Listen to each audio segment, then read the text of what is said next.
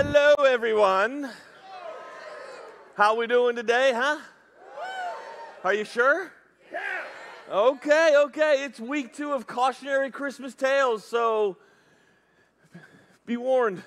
Be warned. Um, like Phoebe and, and, Bruce set up here, to, this today from 1 to 4 is Family Fun Day right here in the lobby. So you do need to check your kids out at Kids Point and you need to take them and go get some food. Um, but then you can come back and we'll have all kinds of good stuff, games and all fun, family fun stuff, so you don't want to miss it. And yes, Santa will be here, and yes, I know him. Yeah, yeah, we're close. We're tight like that. Okay, so there's a lot of things going on at Christmas. I mean, it is like the hustle and bustle, right? Things are happening, things are going, there's always stuff going on, and we can get wrapped up into all of that, can't we? Where you're just like one thing to the next, busy, busy, busy, busy, busy. It is going, it is going. And so, this series, we are looking behind the scenes. We're looking past the evergreen trees. We're looking past the ornaments, past the candy canes. We're looking at those tales that no one wants to talk about, those cautionary Christmas tales that we all live, we all walk them out. We just don't want to talk about them. We want to leave them under the, the, the tree skirt thing, under there, under the presents, under all that, and we don't want to talk about it. Um, but do you remember Dasher and Dancer and Prancer and Vixen? And, and do you recall the most famous cautionary tale of all? Drama. Family drama. Does anybody, you don't have to raise your hand. Oh no, let's raise your hand. How many experience family drama this time of year? Yeah, yeah. How many, a lot of you didn't raise your hands on that one. Why? Because you brought your family with you to church and the, the drama sitting next to you. I think if you didn't raise your hand, you're either the drama instigator or you're sitting next to the drama instigator and you're like, no, I'm playing this one cool, Pastor. I ain't doing nothing. But I go to family things, and we all do. You go to a family gathering or something, and family, and it might happen with friends as well, but family has a way of saying things to you that kind of cut deep, but they, they, they cover it well with the holiday spirit, right? Like you come in and they'll, you sit down and they'll say, Oh my goodness, that sweater makes you look way thinner than you are. It covers your muffin top. I can hardly see it. That you just look okay, right? And you're like, oh, uh. I kid you not. Several years ago, I went and saw some family that I hadn't seen in a while, and we do the the beginning, like, hello, how you doing? You know, that typical hug, handshake, how you doing? Good to see you. And we sit down at dinner across from each other, and they looked at me and they went, "Wow." Your hairline is really receding and you look old. Do you feel okay? I'm like, I was until this dinner. What? It's just like you can't seem to get away from it. And you know as well as I do, and here, here's the key you know as well as I do that however you respond to that statement, that action, whatever it is, however you respond will determine how the rest of your day will go. Or, or at the very least, how you respond will determine how that meal goes, how that time goes. And, and here's the thing so there, there's whatever they say, whatever they do, and then your response in between what they say or do and your response is this time frame in the middle that is called choice. You choose. And now some people are like, well, I couldn't help it. I just flew off the handle. Right? You don't, don't raise your hand. I just couldn't handle it here, here's what I've learned over time because I'm, I'm like the ancient of days now. Um, the, the shorter the distance between the stimulus, the thing, the problem, the, the words, whatever it is, and your response, the distance is a reflection of your maturity in Jesus Christ. Because Jesus never flew off the handle. And oh, I heard some of you Christians right there. You're like, oh, but there's that one time where he went in the temple and he tossed the tables and he flew off the head. Oh, for you. You need to go back and read the story. He went in the temple, he looked around, and then the Bible specifically says that he left and made a whip. It takes time to process that out. Back in the day, you had to go buy the leather and then you had to sit and braid the whip and then you had to go back in the. Come on. There was not, he didn't fly off the handle. Jesus never did anything in a hurry. Jesus never did anything without thinking through it. And so, as followers of Jesus Christ, we have these moments with our family and with our friends where they say something or do something and we either fly off the handle or we recognize that moment to choose properly how to speak. And what we end up doing too many times is we don't think quick enough. We don't pause in the moment to determine what to say. And then what we do is we create more drama than we ever even were ready for. Let me just tell you something. After first service, several people came up to me and said, Wow, thanks for punching me in the face. That was a hard. Ma-. Okay, okay. So I'm just preparing you. All right. There's this book. Um, called The Man's Search for Meaning, and it's by Frankl, author um, Dr. Frankl. And if you have not read this book, I would highly recommend it. It might take you back to psychology class 101 or 201 or 301 or 401. But he lived through the uh, Nazi concentration camps, and uh, just a fantastic book on processing this stuff. So, so are you ready? So, so, okay, are you guys okay today?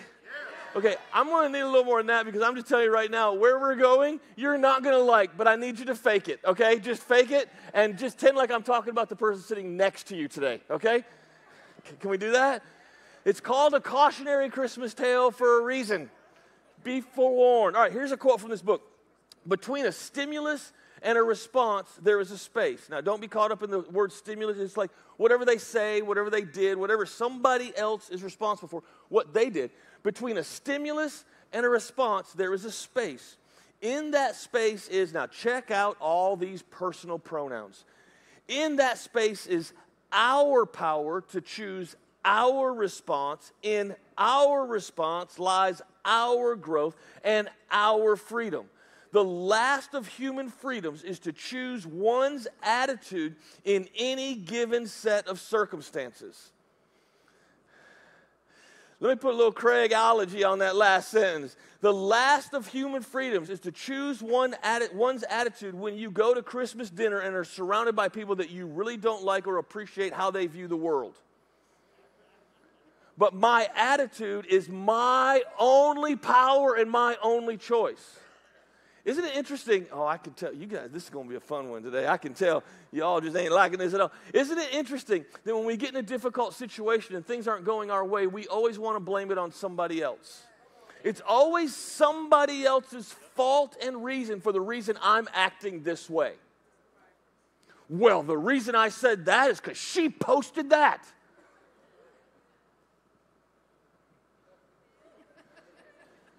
You might not like it, but it's the truth and you know it. And we try to throw the blame on other people. Okay, here, fill in the blank for this one. This will be great. As long as you blame others for your unhappiness, you will always be unhappy. As long as we're blaming other people for this and that and that, guess what? You are now a slave to what they've said and what they think, and your, you have lost your power of choice because you have shortened that distance between the stimulus and the response, and you have removed the thought process out of it. Are you tracking with me? And we have to, I'm just going to tell you something. I personally think that when we get involved in all of this drama and stuff, it is not a powerful, proper way to live as a follower of Jesus Christ. Does it blow anybody else's mind how much drama there is in church?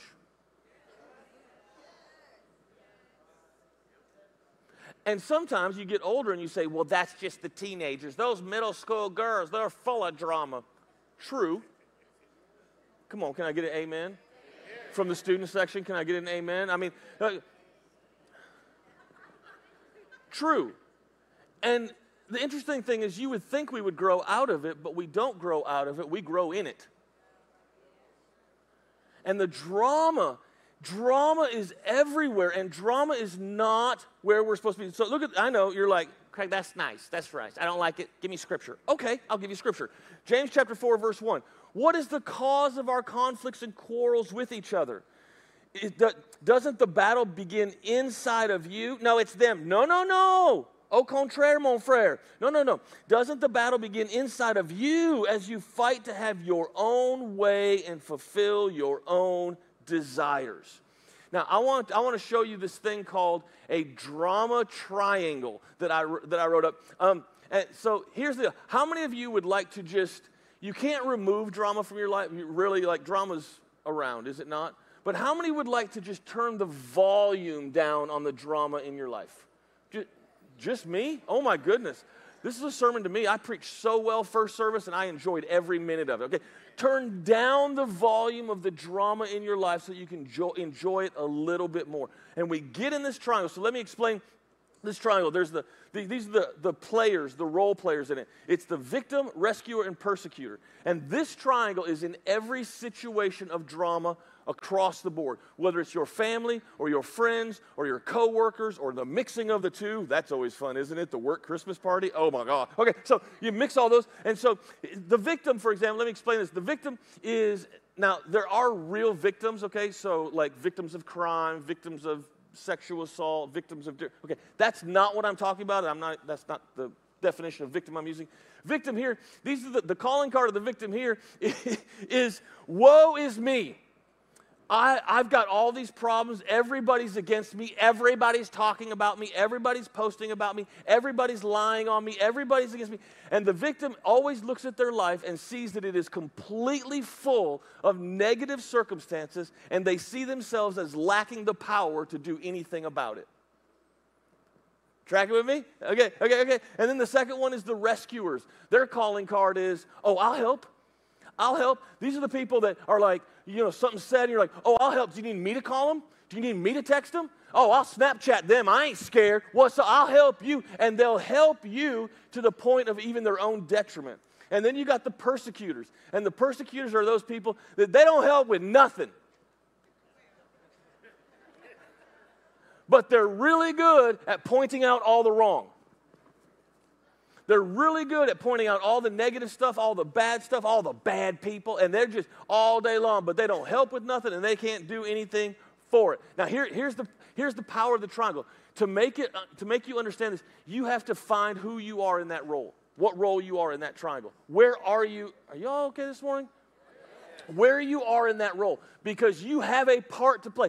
If you are right now in a drama situation whether it's at school, at home, or the family gathering later on this month, wherever you are, wherever there's drama, if you're in it, then what's your role in it? And once you claim a role in it, you claim responsibility for it, and then you get to choose. Now, here's the power. Here's the, the negative power of it. You can think it's down to one, but your role can switch in those things. So, for example, you have a drama situation with your family, so your mom and your sister, and so in that situation, you're the victim. I wish they would just all love me like I should be loved. They just, I don't, I deserve more than that. They're just always, I just, I, I need more. I, I just want to. And then you switch over to the drama situation with coworkers or other family or school, and it's like a friend and two friends or whatever, and maybe there you're the persecutor. You're always pointing out stuff. And so you rotate situations. It's kind of like, um, my family, we love roller coasters. Okay, so we are roller coaster people. Even over Thanksgiving, we went to Busch Gardens and rode roller coasters. Our family loves roller coasters, all except for Phoebe. We're trying to work on her, pray for her. We just force her on those rides. Um, but there was this ride, I think it was at Universal Studios, this was several years ago, and we're riding all these rides, and I love them. I mean, the hills and the turns and the corkscrews and all. I mean, I just, I'm like, woo! You know, I, just, I love it. I love it. You know, you just laugh so much the tears just flowing out of your face. I love it. I love it. And then there was this one ride, and I should have looked at the ride before I got on it, you know, just so you can judge. Anybody do that? You judge? Does anybody like roller coasters, or should I come up with a different story? Okay, most of it. Okay.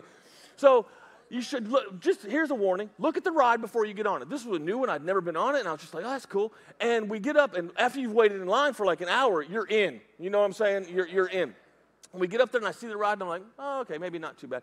And it was like, I call it the claw. I don't know the real name of it, but it's this thing, and on each finger are like six seats. Tracking with me? Okay? And so this thing starts and it's doing this. And I'm like, not bad. I got this, bro. It's like that boring pirate ship, you know, kind of thing. I'm like, oh, whatever, whatever. And so it's doing this. And then all of a sudden, it starts doing this.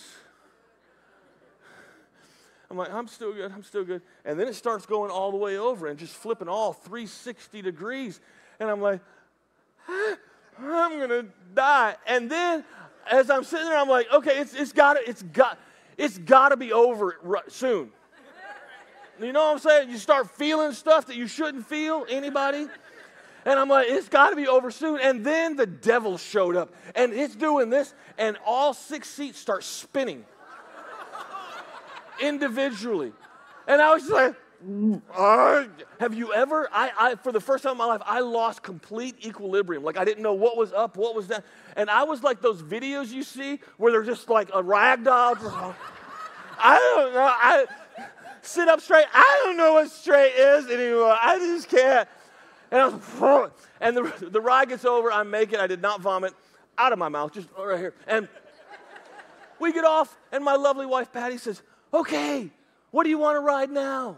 And I'm like, "The car home." I want to ride in my car at my own speed in a straight line home. and that's how this drama triangle is. You get in the park and you're in there and you might change roles, you might change rides, but you're still in the park. You haven't left the drama thing. All you're doing is changing one situation to the next because you don't realize it, but your life is surrounded by drama, and you say to yourself, Oh, drama's just normal. Drama is not normal. Drama is common, but it is not normal. And my whole goal of this thing today, it might be a tough message as we get into this, but my whole goal of today is I'm looking for somebody, some follower of Jesus Christ that is ready to just leave the drama park behind, to stop riding the rides of everybody else's opinions and views and words, and just live a life of full of love, hope, and faith that Jesus has called us to. Because we get a little messed up and we lose our equilibrium on some things and we're like oh my god i don't know what's going on. And we get on the tilt-a-whirl after that and you're like what are you doing why are you going from family drama right back to your friend drama? Why are you going from friend drama right back to coworker drama? Because some people only know how to live their life based on drama. And when there is no drama around them they create drama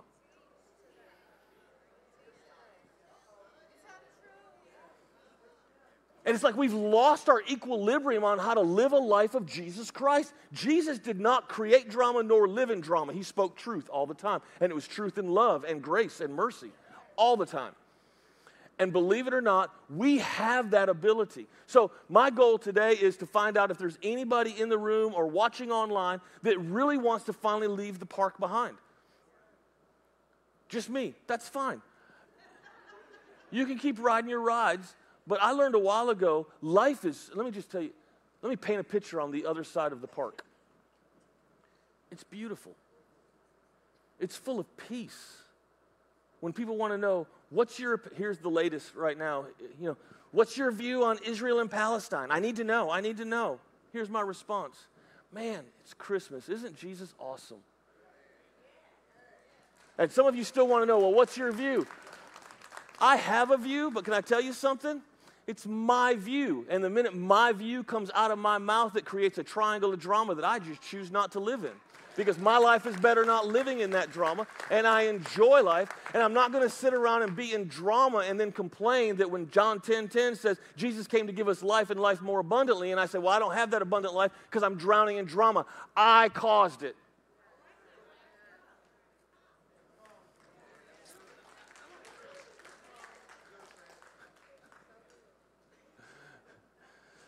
So, again, my goal today is to find anybody, somebody that wants to leave the park with me, that wants to actually not fall prey to this cautionary tale once again, and actually, maybe for the first time, some of you go to your Christmas dinners, go to your family settings, and actually enjoy it. Why? Because my unhappiness is not based on them. My unhappiness or happiness or joy is based on my attitude in the situation.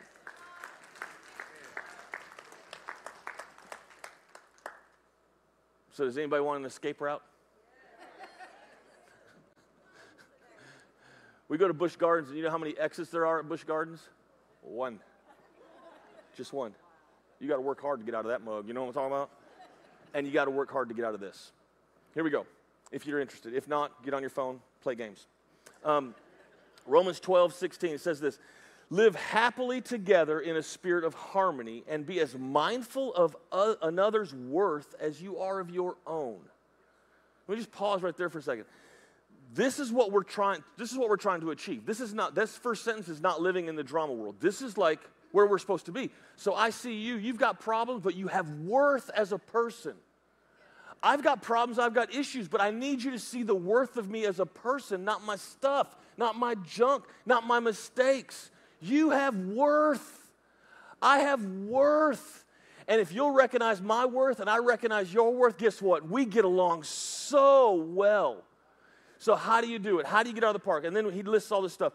Don't live with a lofty mindset thinking you're too important to serve others, but be willing to do menial tasks and identify with those who are humble minded. Don't be smug or even think for a moment that you know it all. Never hold a grudge or try to get even, but plan your life around the noblest way to benefit others.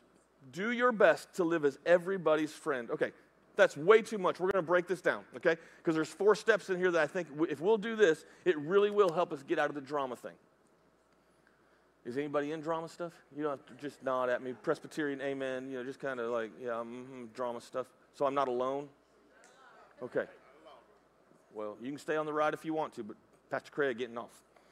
Here, here's the first thing from this verse. And each one of these are fill in the blanks, and then there's a section of the scripture that we just read that I'll read again. You got to serve somebody. He said, Don't live with a lofty mindset thinking you are too important to serve others. Serving is key. We serve here at South Point Church. It is a big deal. If you've been here for any length of time, you've heard us talk about serving. We serve in house, we serve in the community. I hope and pray that you're not just serving on a volunteer team here, but you're also serving in the community. If you're not serving on a team here, why not? Let's serve together to make this happen. Because here's the deal before you met Jesus Christ, before you made a decision for Jesus Christ, and you come in the doors of South Point, we are all here to serve you. If you're here and you don't know Jesus Christ, we are here to serve you. What can I do for you? How can I help you? How can I love you, pray for you? Can I get you coffee? Can I hold the door open for you? Can I show you a seat? What, how can I serve you? The minute you accept Jesus Christ as your personal Savior, the roles are switched. Now you need to be serving somebody else because somebody else needs what you've got. And we serve. That's what we do. We serve, we serve. And you say, well, I just don't know. And here's the problem. Ah, here's my soapbox. We're really good at saying, I've accepted Jesus Christ into my life and I am a follower of Jesus Christ. Okay, finish that because if you're not serving, I'm going to question the maturity of your salvation. And I know that's harsh, but here's what I mean. I'm not saying you got saved and you're not don't have interest into heaven. No, no, I'm not. What, here's what I'm saying.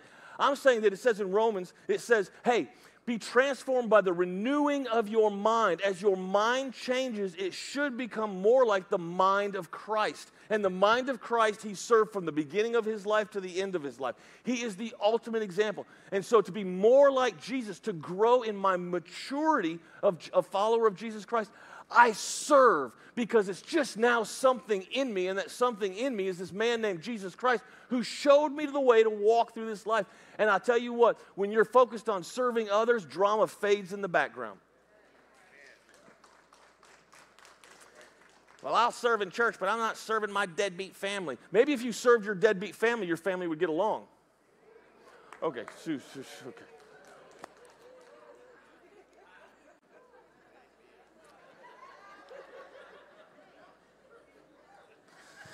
They made my chair smaller. I can't hide anymore.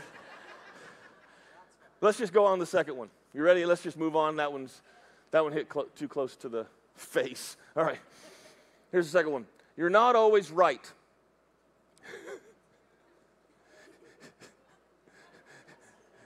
Did you think they got easier? Did anybody think they got easier? You're not always right. The Bible says this don't be smug or even think for a moment that you knew it you know it all. You're not always. I know, for some of you, this is a revelation. But Craig, I am right. They're wrong. I Googled it. I know they're wrong. Back in my earlier days of marriage, um, now and then, uh, on, honestly, on rare occasions, I would be right and Patty would be wrong. Uh, and I admit, on rare occasions, but that, that's fine on those rare occasions when she actually uttered the word, because it's not just her being wrong, she has to, I, I, I, am harsh, man. I make her say it. I, I want to hear, because they're, they're so rare. It's like a rare gem. I want to hear her utter the words. See, she's teaching plugged in right now, so we can just be honest, right? So I want to hear her utter the words. I was wrong. and the first time I got her to say that, I followed up with a not very wise statement. I said, How'd that taste coming out of your mouth? In your face, woman. And that's why I have a spare bedroom now in my house.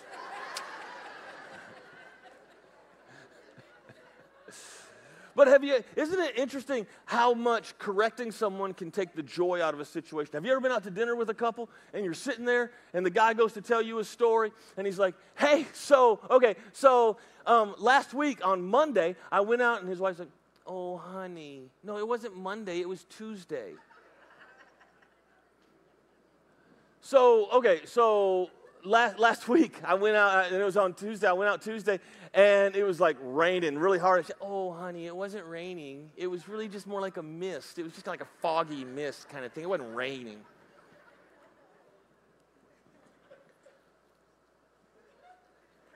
Okay, so last week on Tuesday, I went out, and it was just kind of misting and I, I, jumped in my car and I was, oh, honey, your car was in the shop. Remember, you took mine.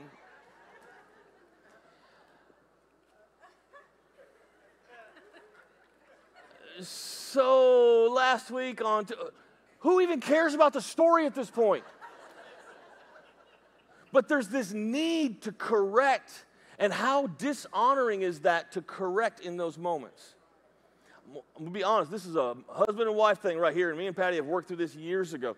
It, it, honoring, say, well, I have to correct them. Why do you have to correct them? Because they're wrong. How, what if you're not right?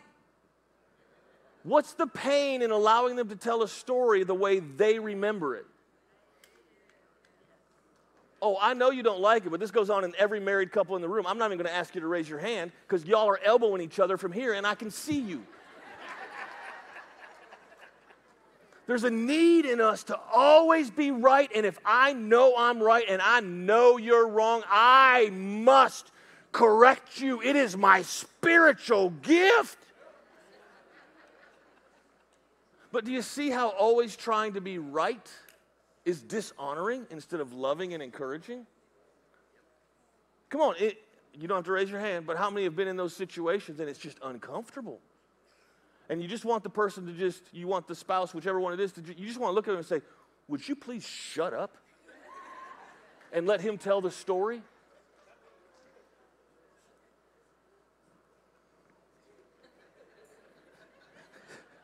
See, you fight so hard to win an argument, and every time you fight that hard to win an argument, you're losing a relationship. You're eating away at a relationship that is based on love and integrity, and by the time you tear them down to be right and you win, I won, I lost. I know, I know. Craig, that's all your opinion. Read scripture. Okay, you won't like that any better. Proverbs 17 28. When even a fool bites his tongue, he's considered wise. So shut your mouth when you are provoked, it'll make you look smarter than you really is. Well, Pastor Craig, I don't like the Bible anymore. Well, look at the second sentence. So shut your mouth when you are provoked. You know, I've been talking about husbands and wives, but how many of you have been provoked online by something somebody posted? And we feel our God given duty to correct them. I saw this guy, he posted this thing, he's a pastor, and I completely 100% disagreed with him. I thought it was just heresy. And I pulled up comment and I went, and the Holy Spirit said, Is that going to build him up? Is that going to help? Is that going to save anybody? Or are you just going to tear people down? Because what's going to happen is you'll post that, and then other people will start posting under that, and then before you know it, it'll be a conversation, argument, and people are going to start th- slinging mud at one another. Come on, everybody. Am I the only one that's ever been on social media? Anybody? And I think this verse is so true. What does it say? So shut your mouth, even when, like the furthest, even like when you're really provoked and you are angry, that between the stimulus and the response, come on, somebody. Nobody likes this message. Between the stimulus and the response is a thing called choice. Choose the way of Christ. Choose the way of Christ. All right, you ready for number three? It's not any easier, guys. Sorry. Never hold a grudge. And the verse says, never hold a grudge or try to get even. Now, holding a grudge, I was thinking through what what's holding a grudge, you know? And so you have these big offenses, right? I mean, you have stuff that's happened in your life where somebody has like super done you wrong, okay? And those are those are legit and those are real, and we need to forgive those people. We really do. Um, but a grudge, I think a grudge um, this is just my own little definition. I think a grudge are those smaller things that don't really derail your life, but you just don't let go of them. They're those little things. And those little things, if untaken care of, just starts the drama triangle. Because here's what it looks like you have that little grudge. Well, she said I looked fat in my sweater. Well, you probably do. No, I'm sorry. Okay, so I'm just playing. She said, I look fat in my sweater. And you don't say anything to the person, right? You say it to somebody else because you're a victim and you need a persecutor. And then the persecutor and the victim line up and they find somebody to help, right? Oh, honey, you're okay, baby. Boo, I love you. You look good in that you know, just because it comes in your size doesn't mean you should wear it, but that's all right. Just you good. And it's just, come on, that's funny. I don't care who you are. It's a little uncomfortable laughter there. You're like, oh my God, okay. But it just starts the drama. Do you see how the drama just starts? So, what do we need to do? Even in the grudges, we need to forgive them forget, well, I don't feel like it. You cannot find a scripture anywhere in the Bible from cover to cover where forgiveness and feeling go together. Nobody ever said, I feel like forgiving. That just doesn't exist. No, we forgive and it heals our feelings. I mean, think about it. When Jesus went to the cross to die for our sins, for our forgiveness, the night before in the garden, he was like to the Father, I don't feel like it. That's in the Bible. I, I reworded it, but it's in the Bible. I don't feel like, he didn't feel like it, but what did he do? He chose to do it. In between the stimulus and the response is a choice we choose. So, how do you forgive even the little grudges? Here, here you fill in the blank and then I'll explain it. Speak it, set it, live it. Speak it, set it, live it. Speak it, set it, live it. So, here's the way this works you have to say you forgive them. And for some of you, I've given this example a hundred times, but people still ask me, how do I forgive somebody when I don't feel like it? Number one, when you, when you forgive somebody, it does something in you that is the most freeing thing you've ever experienced. And it's difficult, but it's beautiful. So, how do you say? So, let's say you, Redneck Ronnie offended you, all right? Redneck Ronnie offended you. He said something, he did something, his little grudge, you hold on to it. For the first day you need to forgive him, every time you think of Redneck Ronnie, say out of your mouth, even if you're by yourself in your car, I forgive Redneck Ronnie. I forgive Redneck every single time. Well, I don't feel like it. Who asked if you felt like it? I didn't ask if you felt like it. Jesus doesn't ask if you feel like it. The Holy Spirit doesn't ask if you feel like it. We just do it. So the first day you might have to say, every time you think of it, might be 438 times, and you have to say, I forgive, I'm Redneck Ronnie, 438 times. The second day, it might be 420. The next day, 400. The next day, 350 the next day 300. What are you doing? You are transforming your mind and renewing it to be like the mind of Christ. It is a reprogramming of our horrible, worldly, fleshly mindset that because they did that, I have the right to hold on to this. It's reprogramming.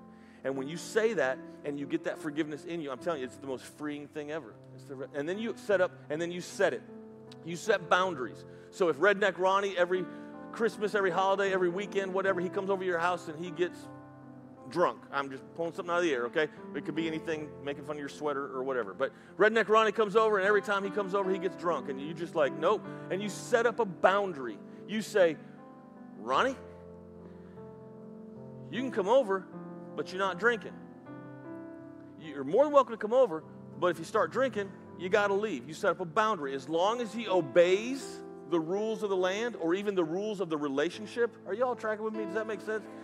As long as he obeys those rules, he's allowed in, but he knows the boundaries. We don't set up barricades, we don't keep people out of our lives, but they have to act properly in our relational circle. Are you tracking with me? So speak it, set it, and then the third one, obviously, live it. It's, it's a daily thing. We just live this. We forgive and we set boundaries. All right, last one. I got to go to the last one because I got Jason playing keys. All right.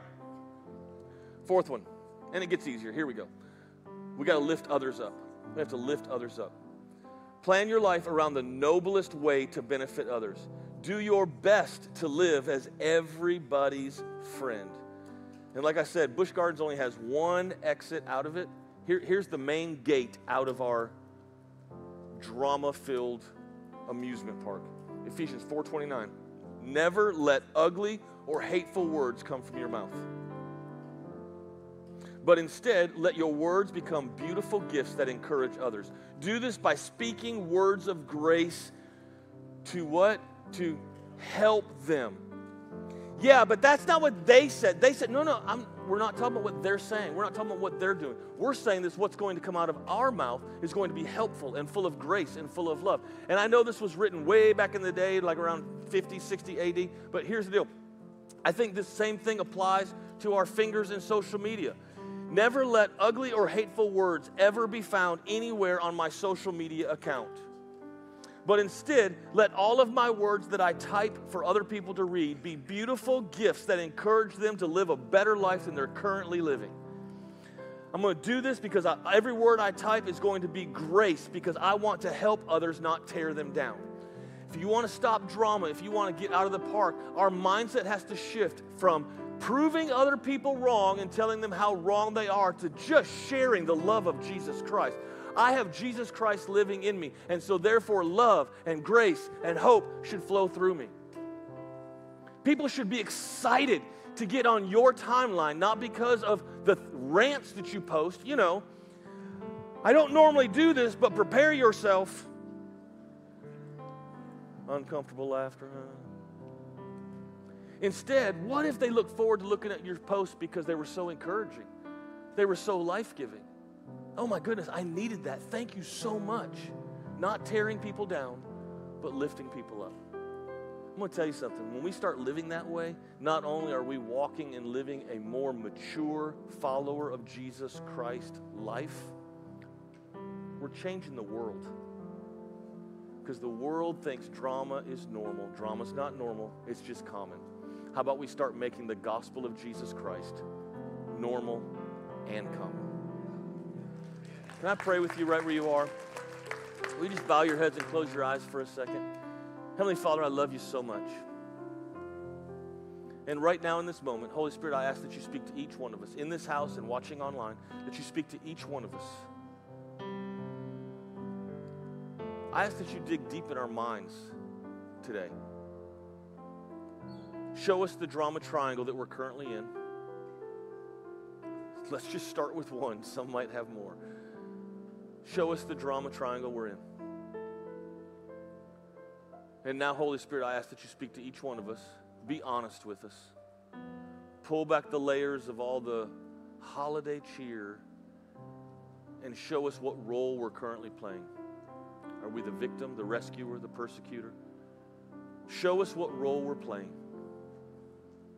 And now, Lord, we pray that you give us the strength and the courage to follow you out of this crazy park that we found ourselves in. Father, I just pray that every relational, this is a big prayer, I pray that every relational situation right now under the sound of my voice, that the drama will be turned down and that love will be turned up. That always having to prove ourselves right and the other person wrong, let it be turned down. And let the rightness and the correctness of your word be turned up. Father, Father, from this day forward, everybody that's going to receive this prayer, not everybody will, but those that will, Father, let their life be different today. Let other people question why they're not engaging like they used to engage, and make it a beautiful opportunity to just share again love and hope in a very troubling time. We love you, Father. We depend on you. We trust you for all these things. And I know we cannot do this without you. We got ourselves into this. And praise God, you are still the ultimate rescuer. You pull us out when we have no other way. So, Father, today I'm asking you pull us out of the muck and the mire of all the drama and gossip and junk that goes on over and over again. And today, don't just pull us out, but today set us free from the addiction of having to live in that kind of life. We love you, Father, and I thank you so much for your goodness, your mercy that you come and get us time and time again. And we love you, Lord. In Jesus' name, amen. Amen. Amen. Guys, thanks for listening to me. If there's anybody that needs prayer for anything, there's beautiful people down front on both sides that would love to pray with you and connect with you. They're here for you. Stand with me if you will. And if you're a follower of Jesus Christ and you want to take communion today, there's communion elements down front on both sides that you're more than welcome to partake of. And then let me give you an offering update. We've been taking up this wild offering and uh, been announcing that as it's going. The wild offering is still open. You can give towards that till the end of the year. And uh, there's special offering envelopes out there on the, in the lobby on the counter, and you can give that out there. But as of, let's see, last week was 77,000. This week we are up to $92,000. Oh, come on, that's awesome. Praise God. Thank you for your generosity. You people are amazing and wonderful, and I love doing life with you. It's going to be an amazing year ahead of us. All right, you ready for the benediction? Here we go. Here we go. Now may God, the fountain of hope, fill you to overflowing with uncontainable joy and perfect peace as you trust in Him. And may the power of the Holy Spirit continually surround your life with His superabundance until we all radiate with hope. In Jesus' name, amen. Amen. Let's go radiate hope.